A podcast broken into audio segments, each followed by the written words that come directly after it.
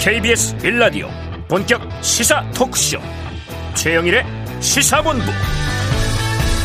안녕하십니까? 최영일의 시사본부 시작합니다. 2020년 9월 해상에서 실종된 해수부 공무원이 북한 해역에서 총격에 피습당한 사건이 발생합니다. 당시에도 충격이었는데요. 그때는 자진월북으로 추정된다고 발표해서 유가족의 반발이 컸고요. 자 당국은 약 2년 만에 월북 추정은 섣불렀다 그렇게 볼 정황 증거는 없다. 유감을 표명했습니다. 자, 이 사건을 단순화하면 어떤 경위인지는 모르지만 바다에 표류하게 된 우리 국민을 북한군이 살해한 사건입니다. 자, 피해자 우리 국민, 가해자 북한군 이 구조가 똑같은 사건이 이전에 또 있었습니다.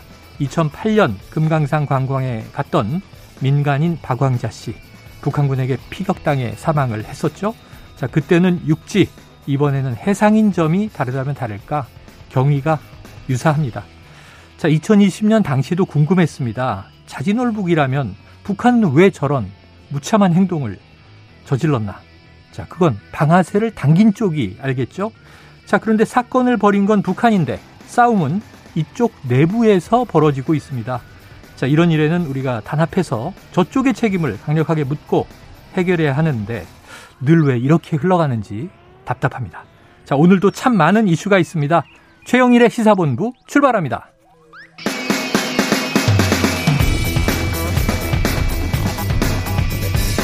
네, 1부에서는요, 오늘의 핵심 뉴스를 한입에 정리해드리는 한입뉴스 만나실 수 있고요.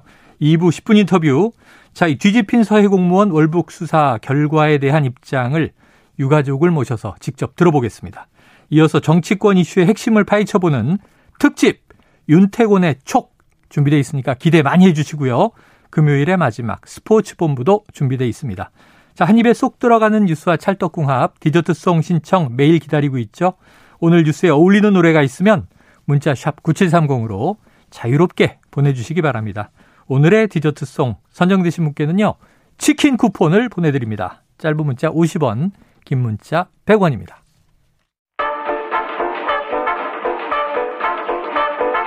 최영일의 시사본부 한입뉴스. 네, 오늘의 핵심 뉴스를 한입에 정리해 보겠습니다. 한입 뉴스 박정호 오마이뉴스 기자, 헬마우스 임경빈 작가 나와 계십니다. 어서 오세요. 안녕하십니까. 자, 이거부터 시작을 해보죠. 지금 코로나19 확진자는 7일 동안 의무적으로 격리를 해야 되는데, 자, 오늘 그 좀 완화 여부를 발표한다 그랬는데, 네. 박 기자님 어떻게 됐습니까? 예, 7일 격리 의무를 4주간 연장하기로 했습니다. 아, 현행대로. 그렇습니다. 그래서 4주 어, 단위로 상황을 재평가해서 이거 격리를 유지할지 안 할지 결정하겠다 음. 이런 얘기를 했고요. 물론 이 4주 단위 평가 이전이라도 방역 지표가 기준을 충족하면 확진자 격리 의무 조정 여부를 검토하겠다 이렇게 얘기를 했는데 네. 결국 뭐 이 최근 코로나19 확진자 수가 좀 떨어지고는 있지만 그래도 만약에 격리를 의무화하는 걸 해지한다 이렇게 되면 확진자도 늘어날 거다라는 전문가들 우려가 있었어요. 네. 이걸 반영해서 앞으로 더 보겠다 이런 판단을 정부가 내린 겁니다. 그래요. 자, 7일 동안 코로나19 양성으로 확진되면 이 격리 생활을 해야 되는 거죠. 보통 네. 자가 격리를 요즘 대부분 다 하니까. 그렇습니다. 어, 중증 환자가 아니라면. 자, 그럼 이제 한 달 단위로 7월 중순이 돼야 또 될 텐데. 음. 그런데 이제 지금 제일 답답한 게 저희도 지금 가족 중에 환자가 있어요. 이 코로나 이후 면회가 안 돼서 음. 그 가족들 얼굴 못 보는 이 집들이 많았죠. 특히 그렇죠. 요양병원 네. 네. 이런 대목은 좀 완화한다고 하죠. 음, 네, 그렇습니다. 그래서 전반적으로 지금 규제가 계속 풀리는 와중에 있는 거라서 뭐 격리 의무를 사주 연장하는 것 자체가 지금 이제 뭐 다들 느끼고 계시겠지만 음. 일상생활을 하는 데 있어서 결정적인 영향을 미치는 상황은 아니긴 하거든요. 네. 어쨌든 뭐 가을 이후에 재유행이 뭐 사실상 확정적이다라는 어. 게또 전문가들의 대체적인 네. 네. 이야기이기 때문에 그 전까지는 지금 줄어들고 있는 이 추세를 뭐 최대한 유지할 수 있도록 뭐 개인 방역이라든지 예. 뭐 이제 손 씻기라든지 이런 부분들 좀 더 신경 써야 되지 않을까 싶긴 네. 합니다. 알겠습니다. 자, 어쨌든 이게 2급 감염병으로 이제 완화되면서 원래는 강제 의무가 아니라 이게 권고로 돼야 되는데 네. 자, 과연 우리의 또 직장 문화, 사회 문화가 좀 아파서 쉰다. 그럼 이걸 허용하는 분위기냐? 이런 음. 지적도 있었어요. 지켜보도록 하고요. 자, 지금 백운규 전 산업부 장관의 구속영장은 기각이 됐지만 자, 이전 정부 청와대로 수사가 타고 올라가는 거 아니냐? 또 이재명 의원에 대한 수사가 전방위로 확대되고 있다. 이러면서 민주당은 이거 정치 보복이다. 정치적인 수사다. 기획 수사다. 이런 비판들을 내놓고 있는데 오늘 윤 대통령이 관련해서 언급한 것 같아요. 직접 듣고 오겠습니다. 민주당에서 지금 전 정부 네. 관련 수사에 대한 정치 보복이라는 얘기가 어디요? 민주당 쪽에서 전 정부 관련 수사나 뭐 이재명 이제 의원 관련 수사에 대해서 정치 보복이라는 얘기가 나오는데 네. 거기에 대해서 어떻게 생각하십니까? 전부 우리나라에서 정권이 교체가 되고 나면 그 형사 사건 수사라고 하는 것은 과거 일을 수사하지 미래 일을 수사할 수는 없잖아요. 예? 그러면 다 그 과거 일부터 수사가 이루어지고 어? 그리고 또 좀 지나고 나면 현 정부 일도 또 수사가 이루어지고 하는 것이지 뭐 민주당 정부 때는 안 했습니까? 예? 예. 그러니까 그거는 정상적인 사법 그 시스템을 자꾸 이렇게 정치 논쟁화하는 거는 전 바람직하지 않다고 생각합니다. 네, 정치 논쟁을 하지 말라. 정상적인 사법 시스템이다라는 취지인데 대부분의 헤드라인은 민주당 정부 땐 안 했나 요 대목이 부각됐어요. 네. 자, 박 기자님, 민주당도 입장이 나왔겠죠? 네, 우선은 지금 윤석열 정부 들어서 뭐 박상혁 의원, 네. 그러니까 청와대 인사수석실 행정관이었던 행정관이었죠. 당시에는. 그렇습니다. 박 의원을 이 백운규 전 장관 이 관련해서 수사 관련해서 조사를 하겠다 이런 얘기가 보도가 됐죠. 네. 그다음에 그 이후에 이제 이재명 의원에 대해서 지난해 네. 11월에 이 대장동 사건 관련해서 피의자로 특정해서 음. 수사를 했었다, 조사를 했었다 이런 얘기도 나오고 이- 있고 이런 상황에서 민주당에서는 이 윤 정부의 정치보복 기획수사 대응기구 이걸 20일에 출범시키겠다라고 얘기를 하고 있어요. 결국 이게 일회성으로 끝나는 상황이 아닌 것 같고 대응을 해야 되기 때문에 네네. 수사가 계속 이어지고 결국 그 맨 끝에는 문재인 전 대통령이 있는 거 아니냐 이런 음. 어, 우려를 좀 갖고 있거든요. 네. 민주당에서 대응한다는 그런 얘기를 하는 거고요. 특히 오늘 또 이 청와대 국정상황실장을 지냈던 윤건영 의원이 네. 페이스북에 글을 올렸는데 뭐라고 썼냐면 음. 아니 이 윤 대통령은 본인이 직접 했던 국정농단 수사가 정치보복 수사였다고 주장하는 거냐? 음. 라고 지적을 했고 이 박근혜 최순실 이명박뿐만 아니라 이재용 부회장을 구속한 본인 정치 보복의 도구로 신념도 없이 시킨 대로 칼춤을 춘 것이냐 또 이전에도 했고 지금도 정치 보복을 하겠다는 공개 선언을 한 것이냐 이렇게 반문하기도 했습니다. 네. 자, 윤석열 대통령의 발언이 아까 말씀드린 대로 취지는 네. 사법 시스템에 의한 수사일 뿐이다. 미래 일을 어떻게 수사하나 과거 그렇죠. 일부터 수사해 네. 오는 것이지 이런 취지였는데 자 민주당 정부 때는 안 했나 이 발언에 대한 해석이 여야 시각이 다른 것 같아요. 어떻게 공- 좀 보십니까? 이게 좀 공교로울 수도 있는 것이 사실은 네. 그 민주당 정부 때 했던 수사를 담당한 게 어, 그 당시에 이제 특검 수사 팀장이었던 윤석열 네, 팀장 그리고 나중에 이제 서울중앙지검장으로 이제 공소 유지를 했었고요. 결국은 검찰총장까지. 검찰총장까지 네. 됐었고 그리고 또 이제 그 밑에서 이제 실무 검사로 일했던 게 지금의 이제 한동훈 아, 법무부 장관이고 반부패 강력부 장까지 그렇습니다. 있잖아요. 이게 말하자면 어 뭐 속된 말로 이제 족보가 꼬인다고 하죠. 이런 네네. 어떤 맥락이 좀 뒤엉키다 보니까 아. 서로 서로 한 마디씩 하면 자기를 향한 화살표도 또 있어요. 아. 이런 맥락이 있는 거죠. 이제 네네. 민주당도 뭐 전재수 의원도 오늘 이제 비슷한 얘기를 했는데 네. 그러면 그 당시에 팀장 수사팀장으로 그리고 이제 숭- 서울중앙지검장으로 네. 검찰총장으로 관련 수사를 총괄지휘했던 윤석열 대통령이 지금 할 말이냐 이제 이런 얘기를 하긴 했는데 음. 그렇게 치면 또 그 당시에 검찰총장이나 어뭐 서울중앙지검장을 했던 게 일종의 정치 수사라는 거를 민주당이 인정하는 건가? 음. 말이 약간 꼬이는 거죠. 그런 맥락으로 아, 보면. 민주당 정부 때는 안 했나 하고 이 지금 윤 대통령이 네. 얘기했는데 민주당이 민주당 정부 때 누가 했나? 그렇죠. 그럼 본인이 되는 거란 말이죠. 그럼 그건 정치 어. 수사냐 이제 이런 또 네. 이렇게 도돌이표가 되는 거거든요. 그러니까 제가 좀 생각하기에는 어쨌든 민주당이 선제적으로 이 공세 차단을 하는 차원에서 음. 뭐 특위도 출 대응 기구도 출범을 시키고 그리고 이제 문재인 대통령에 대한 얘기를 꺼내는 것도 사실은 이제 2009년에 노무현 전 대통령에 대한 이제 아픈 기억이 있기 네, 때문에 그렇죠. 그런 차원에서 좀 선제적으로 이야기를 하는 거는 맞는데 다만 지금 제기되고 있는 의혹들이 굉장히 초기 수사 단계이기 때문에 네. 그렇다고 이제 고발 조치가 이루어진 것들을 아예 하지 않아야 되느냐 이게 좀 이게 딜레마가 좀 있는 거죠. 자, 네. 그래서 이제 국민의힘 쪽에서 권성동 원내대표가 어떤 얘기를 했냐면 예.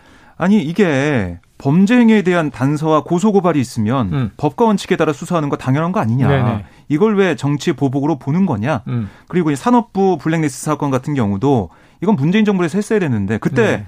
어, 사건을 막아서 못한 게 음. 지금 이제 와서 하는 거 아니냐 이렇게 얘기하면서 지금 야당의 정치 보복 주장 여기에 대해서는 여당 쪽에서는 일축을 했어요. 시스템에 따라서 하는 거다 이렇게 일축하고 있습니다. 네. 다만 이제 이제 야당 쪽에서 얘기하는 거는 어, 윤석열 대통령이 오늘 이제 과거 일이니까 과거 일부터 먼저 이제 처리해야 된다라는 음. 취지로 얘기를 한 건데 그러면 똑같이 이제 과거 일인 도이치모터스 주가 조작 사건이나 아, 또 나오네 그 얘기가. 그렇습니다. 네. 이제 계류돼 있는 사실상 이제 수사가 멈춰 있는.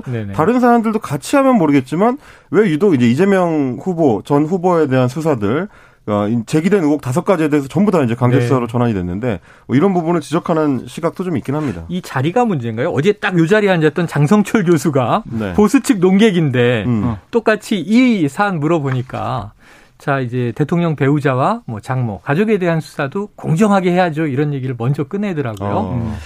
그래요. 똑똑한 공정하게. 사람들이 여기 안 나봐요. 아 죄송합니다. 아, 전문가요? 아, 농담이었습니다. 네. 어, 오늘, 오늘 이 자리를 좀 예의 주시하도록 아, 하겠습니다. 농담이었습니다. 자, 그런데 이런 와중에 지금 어쨌든 이제 이전 정권에 대한 수사가 정치적으로 해석될 여지들이 음. 항상 많으니까. 네. 근데 한동훈 법무부 장관의 존재감이 커지고 있다. 이건 무슨 얘기예요? 그렇습니다. 이게 이제 아주 흥미로운 현상 중에 하나인데 원래 새 대통령이 임기를 시작하고 나면 네. 몇달 동안은 뭐 대표적인 게 이제 한국갤럽에서 하는 그 여론조사 매주 네. 하는 정기 여론조사인데 거기서도 한동안은 어 차기 대권 주자에 대한 조사는 별도로 하지 않거든요. 그렇죠. 네. 당연한 거고 이 관례이기도 하고 허니문인데. 네. 그렇습니다. 그리고 막상 당장 대통령이 방금 임기를 시작했는데 벌써 5년 뒤에 대선을 얘기하는 게 사실은 말이 안 되고 네네네. 의미가 없기도 하기 때문에 네. 그런데 유독 이번에는 이 관련된 여론조사가 많이 나옵니다. 네. 특히 이제 미디어 토마토가 지난 14일에서 15일 양일 동안에 아, 1,003명의 성인들을 대상으로 윤석열 정부의 실질적 2인자라는 음. 굉장히 좀 흥미로운 여론조사를 했어요.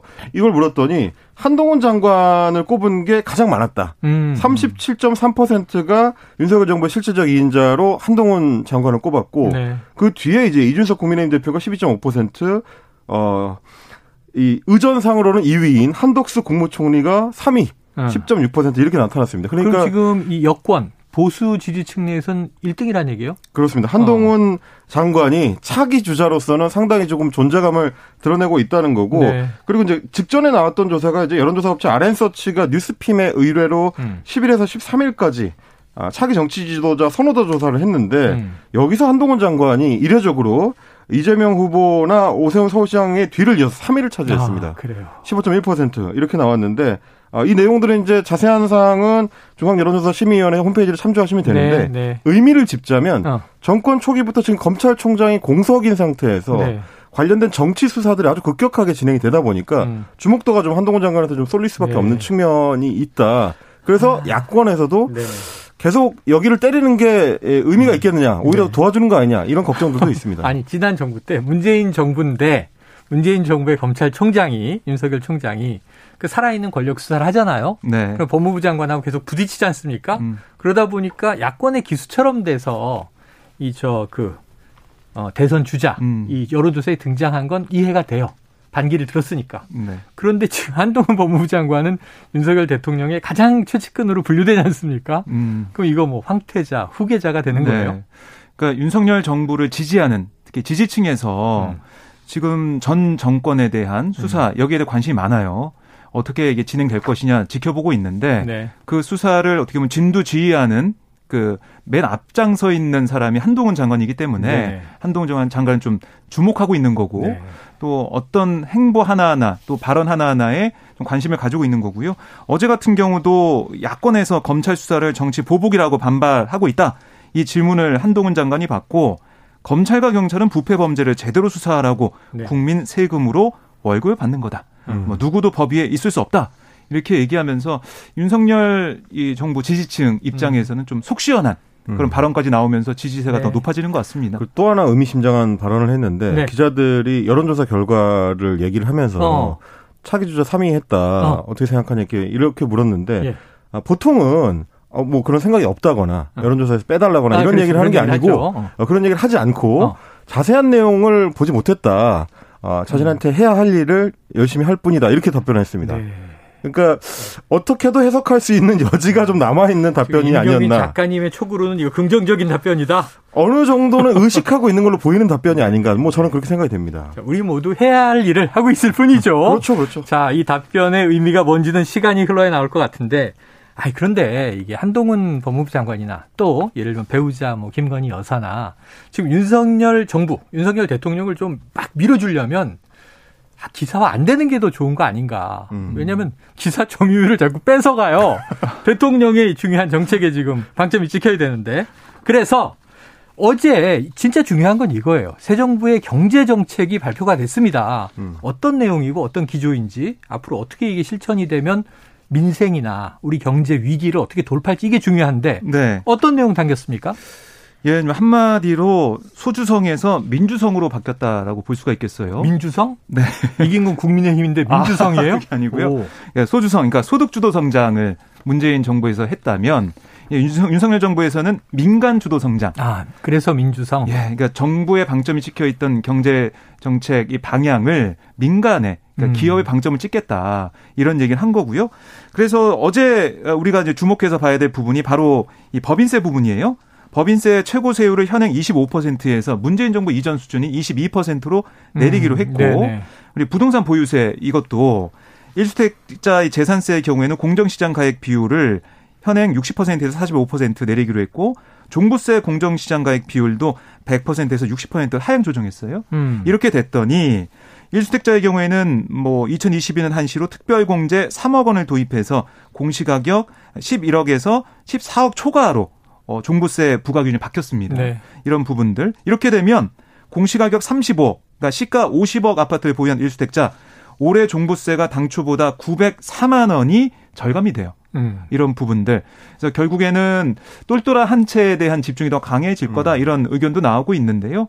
어, 이 법인세도 특히 대기업 위주의 음. 어, 이익 보는 그런 집단이 나오게 되는 상황이라서 어, 가진 사람들 또 음. 이 부자들 그 특정 계층을 위한 감세가 아니냐 음. 네. 이런 지적과 비판이 좀 나오고 있습니다. 자, 그래서 민주당도 부자 감세 아니냐 비판이 나오는 것 같고 음. 또 이게 아까 민주성, 민간 주도 성장의 민간이 민간인 개개인이 아니라 음. 사실은 시장이라고도 부르고 음, 그렇죠. 기업들이죠. 예.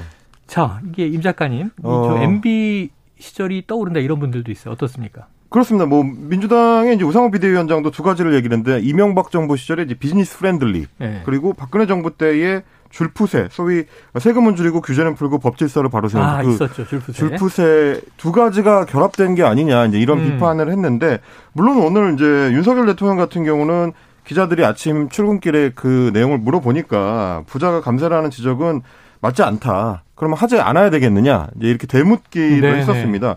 그래서 결국은 어, 글로벌 경쟁 시대에는 우리가 OECD 평균 법인세라든지 이런 것들을 좀 맞춰줘야 기업이 더 경쟁력이 있고 어, 여러 부가가치가 양산이 된다. 이제 이런 얘기를 했습니다. 근데 물론 굉장히 좀 논쟁적인 부분이 많이 있어요. 우리가 네. 실제로 법인세가 OECD 평균보다 높으냐를 따질 때는 명목세율, 그러니까 25%로 되어 있는 그 명목세율보다도 실질적으로 뭐 감세 혜택들이 워낙에 좀 많이 들어가기 때문에 뭐 투자를 많이 할 경우에는 깎아주고 뭐 이제 임금으로 많이 돌려줄 경우에는 깎아주고 뭐 배당을 많이 하면 깎아주고 이런 것들이 워낙 많기 때문에 네. 실질적인 법인세율은 OECD와 비슷하거나 조금 낮다는 평가도 있습니다. 이제 음. 이런 부분들을 좀 감안하셔야 될 것 같고 또 하나는 또 이제 박종 기자님이 짚어주신 것처럼 부동산 세금 같은 경우는 어 특히 문제가 뭐냐면 이 부동산 자산가일수록 그리고 음. 자산이 어, 비쌀수록 더 혜택을 많이 받게 되는 구조가 된다는 문제가 있습니다. 네. 그래서 서민과 민생을 위한 정책이라기보다는 더 많이 가진 사람한테 유리한 방향이 네. 아니냐라는 지적인데 왜냐하면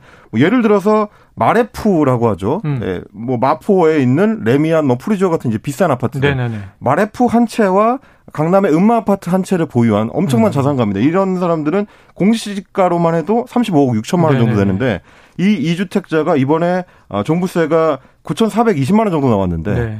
이번 조치가 시행이 되면 4,600만 원 정도로 해가지고 감면 혜택이 거의 5천만 원 정도가 되는. 어. 그러다 보니까 많이 가질수록 많이 혜택받는 구조가 만들어진다는 문제 지적을 하는 분들도 또 있습니다. 네. 아, 저는 왜 그런 곳에 집이 없을까요? 이런 생각이 듭니다. 자, 어쨌든 이제 부자 감세 아니냐 하는 비판에 직면했고. 음. 자, 지금 경제 위기, 퍼펙트 스톰, 뭐 여권 인사 정부에서도 계속 얘기하는데 지금 이제 코스피는 장중 2,400선이 무너지고 어제 미국 연준 FOMC가 0.75% 금리를 올리고 나서 네. 뭐 이제 미국 증시도 허물어지고 계속 이제 아우성입니다. 세수를 줄였을 때 과연 추경 때 우리 추가 세수 얘기했잖아요. 그렇죠. 53조. 연말까지 충분하다. 예. 근데 세수를 정부 스스로 줄였으니까 음. 이건 또 어떻게 되는 건지 지켜볼 상황인데 자, 지금 12시 40분을 넘겨서 점심시간 교통 상황을 알아보고 이어가겠습니다. 교통정보센터의 유하영 리포터 나와주세요. 네, 이 시각 고속도로는 서울 양양고속도로 양양 방면 미사 부근 사구 여파로 강해부터 밀리고요. 영동고속도로 강릉 방면 군자 일대와 반월 터널 부근에서 속도를 줄이고 이후로 용인에서 양지 터널까지 정체입니다. 수도권 제수단고속도로 일산에서 판교 방면 계양에서 송내까지 막힙니다. 경부고속도로 부산 쪽으론 한남에서 서초까지 밀리고요. 더가 수원을 앞두고 주춤합니다. 이후로 원활하다가 천안 휴게소 부근에서 공사하면서 천안 나대목부터 6km 정체고요. 서해안 고속도로 목포 방면 8탄 분기점에서 화성 휴게소까지만 주춤합니다. 논산 천안고속도로 논산 쪽으로 남풍새 나대목에서 차량터널까지 5km 정체입니다. KBS 교통정보센터였습니다.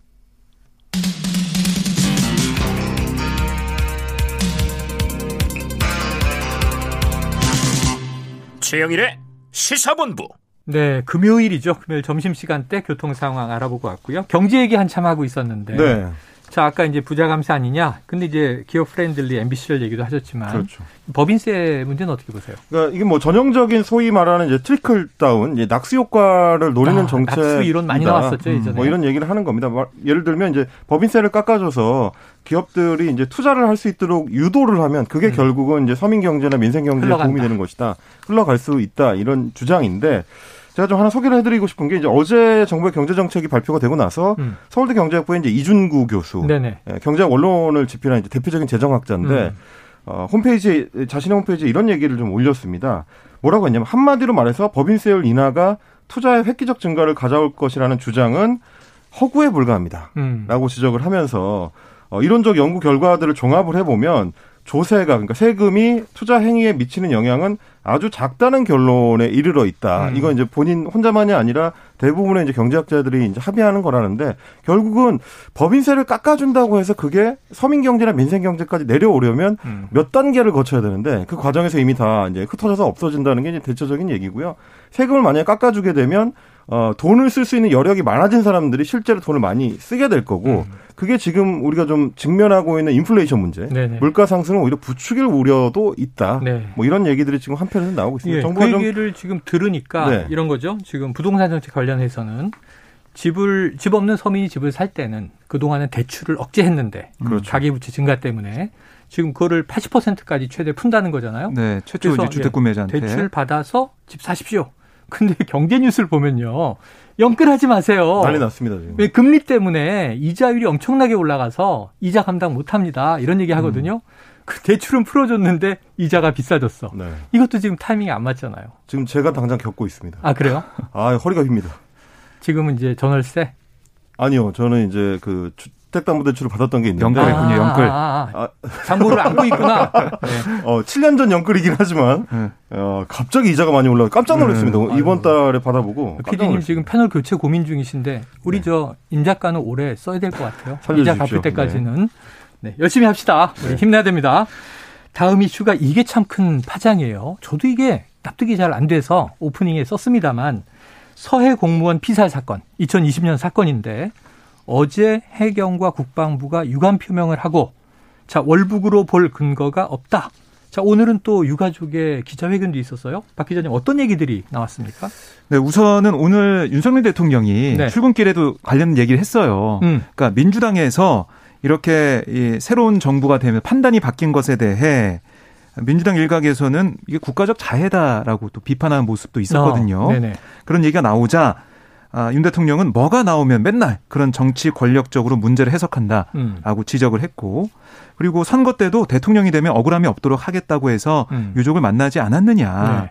그리고 유족 측 정보 공개 청구 소송에 대해 정부가 계속 항소하는 것은 맞지 않는다 했기에 항소를 그만두게 한 거고 그에 따른 후속 조치를 뭐 할 거다 이런 얘기를 했어요. 어. 그러니까 이게 사실은 월북이냐 아니냐 이걸 가지고 뭐 얘기가 있었는데 전 정부에서는 이 여러 가지 자료를 조합해 가지고 판단한 결과 월북 결론을 내렸는데 음. 근데 이 정부 바뀐 다음에 보니까는 그게 잘못된 결론이었다라고 네. 뒤집었기 때문에 거기에 대한 야당 입장에서는 전 정부에 있어서 어 우리가 이렇게 한 게 맞다라고 얘기를 하면서 이번 정부가 잘못하고 있는 것좀 보는 거고 음. 현 정부는 왜 이 북한의 저자세를 보이면서 음. 그동안 제대로 얘기를 하지 못했냐. 지금 상황을 보면은 월북 결론을 내릴 수는 없는 거다. 네. 그런 뭐 자료나 그런 확실한 건 없었다라고 얘기하고 있는 거거든요. 어. 이게 좀 맞서고 있는 상황입니다. 자, 그래요. 그래서 그 당시의 발표를 보면 공개할 수는 없지만 북한의 교신을 우리 군이 감청했는데 음. 거기 그런 내용이 들어있나 보다 이런 추측 정도였고 그렇죠. 그리고 또 이제 일부 보도는 이제 도박빛이 있었다 음. 신병 비관 아니냐 이런 네. 이제 추정의 기사들이 있었고 그런데 또 유가족 입장에서는 형님도 그렇고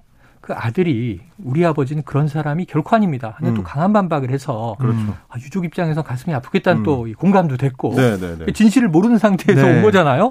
근데 지금 음. 오늘 유가족들이 또 기자회견도 했는데 네. 어떤 얘기를 했냐면 아, 당시 누군가의 지시에 의해 월북 프레임을 만들려고 조작돼 수사를 한 거다라고 네. 얘기하면 진상 규명을 주장을 했습니다.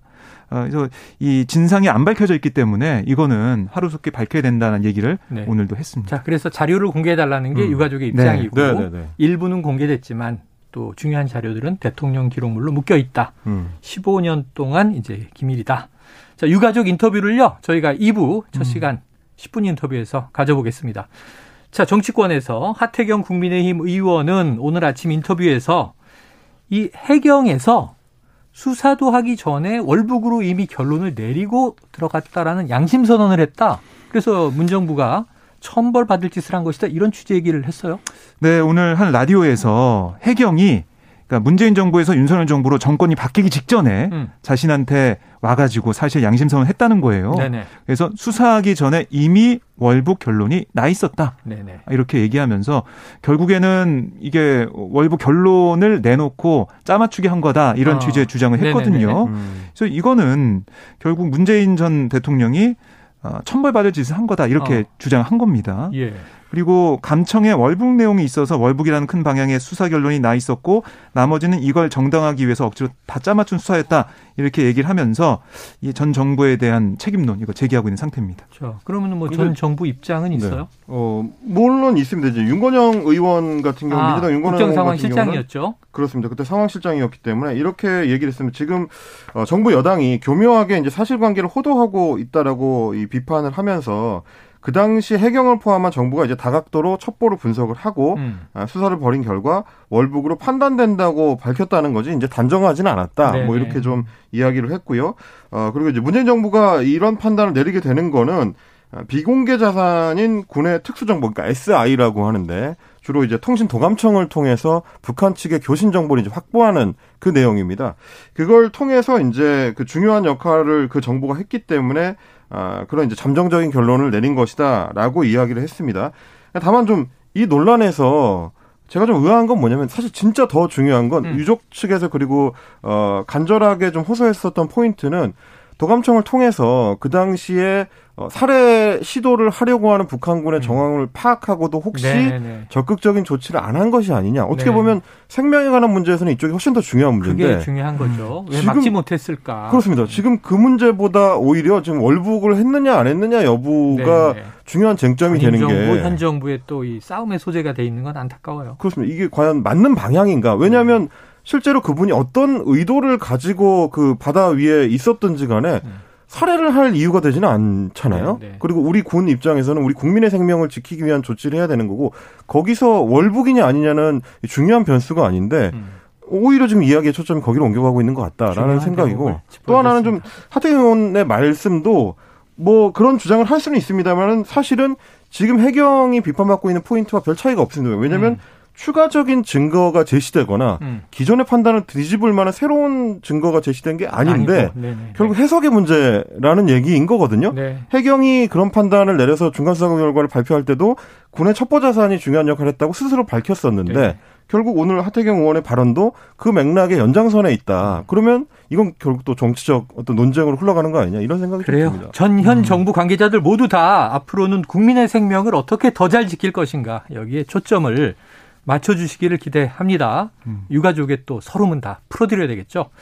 자, 다음 이슈는요. 또 나왔어요. 결국 김건희 여사 네. 비선 논란에 아랑곳하지 않고 광폭 행보를 보이고 있다. 또 어떤 뭐 공식 행사가 있었습니까? 네, 지금 지난 14일에 국민의힘 4선 이상 중진 의원 부인 11명과 함께 네네. 아, 용산 국방 컨벤션에서 오찬을 음. 함께 했거든요. 네네. 이 자리는 김 여사의 요청으로 이뤄졌고요. 어. 권성동 원내대표의 부인이 음. 참석자를 조율한 것으로 전해지고 있습니다. 음. 어, 이 자리에 참석한 사람들의 얘기 좀 들어보면 또 권성동 원내대표의 전언을 들어보면 어, 굉장히 분위기가 좋았고 음. 어, 이 김 여사가 솔직하고 수탈해서 좋았다. 네. 이런 얘기도 네. 나왔고 네. 또맨 처음에 이 의원들 부인들에게 사모님이라고 김 여사가 호칭을 하다가 어. 나중에 언니들 이렇게 얘기할 네네네네. 정도로 네, 네, 친근함도 어, 표현해서 좋았다. 음. 이런 얘기도 있었어요. 그래서 이 일정도 있었고 어제 같은 경우는 김 여사가 전두환 씨 부인 이순자 씨 자택을 방문했습니다. 연희동, 연희동 자택을 음. 방문했는데 이게 이 이명박 전 대통령 부인 김유동 여사와 또 노무현 전 대통령 부인 권영승 여사 차례 예방한 데 있어서 세 번째 예방이거든요. 음. 대통령실 얘기를 들어보면 이 전직 대통령 아, 또 이 여사들을 다 방문하겠다 네. 이런 네. 얘기를 하고 있어서 아, 양산의 김정숙 여사를 예방하는 일정도 물밑 조율하고 있다 얘기 나오고 있어요. 어. 아마 방문 일정이 아, 곧 나오지 않을까 생각도 드는데요. 네네. 이렇게 김현서가 원래 생각했던 계획대로 움직이고 있는 거다라고 대통령실이 설명했고 어제 하나 눈에 띈 건 이 이순자 씨 자택을 방문할 때 어, 최소한의 인력, 그러니까 한 명만 대통령실의 직원이 음. 동행을 했다 이렇게도 얘기를 하고 있습니다. 네, 네. 자, 그런데 계속 여권 내에서는 네. 제2부속실을 오히려 살려내야 한다. 네. 아니다. 대통령 음. 공약 공약 사니까 안 된다. 이 감론을 박하고 있는데 어떻게 해줬습니까? 뭐 이제 국민의힘 내부적으로 보면 크게는 소위 말하는 윤핵관들 권성동 네네. 원내대표를 대표로 한 윤핵관들 쪽에서는 어 제2부속실을 만드는 거는 공약 파기가 되기 때문에 굳이 만들지 않고 뭐 지금처럼 혹은 음. 뭐 다른 이제 전문 인력을 붙여서 어 보조하는 정도로 하면 된다라는 입장이고 이준석 대표나 이제 김용태 최고위원처럼 이제 반대편에 있는 분들 음. 입장에서는 그렇게 하는 게 결국은 이제 사적 경로를 살려두는 게 되기 때문에 네. 궁극적으로는 제2부속실을 공약 파기에 대해서 이제 해명을 하고 네. 그에 대해 설명을 국민들한테 드리고 공식적인 경로를 통해서 활동이 이루어질 수 있도록 보조를 하는 게 맞다 이런 네. 의견이 지금 충돌하고 있습니다. 자 이게 오래 가면 안 좋을 것 같아요. 빠르게 음. 좀 정말 효율적인 정리를 딱 해서 뭐 공약 파기 안 하고 이름만 그렇게 안 하고 수행 팀을 두면 되겠죠. 음. 이미 실질적으로 그렇게 운영이 네. 되고 있는 그렇죠. 것 같아요. 대통령실 네. 직원이 네. 있으니까 자, 사적 채용 논란도 있었고 어, 뭐 이번 달 말에 나토 정상회의를 동행한다고 합니다. 한번 계속 이제 이슈는 나올 텐데 지켜보도록 하죠. 자, 오늘 한입뉴스 여기서 정리하겠습니다. 박정호 기자, 임경민 작가 수고하셨습니다. 고맙습니다. 고맙습니다. 자, 오늘의 디저트송은요. 청취자 5082님의 신청곡입니다. 지겨운 코로나도 주가 폭락도 물가 상승도 다 빠이빠이 하고 싶네요.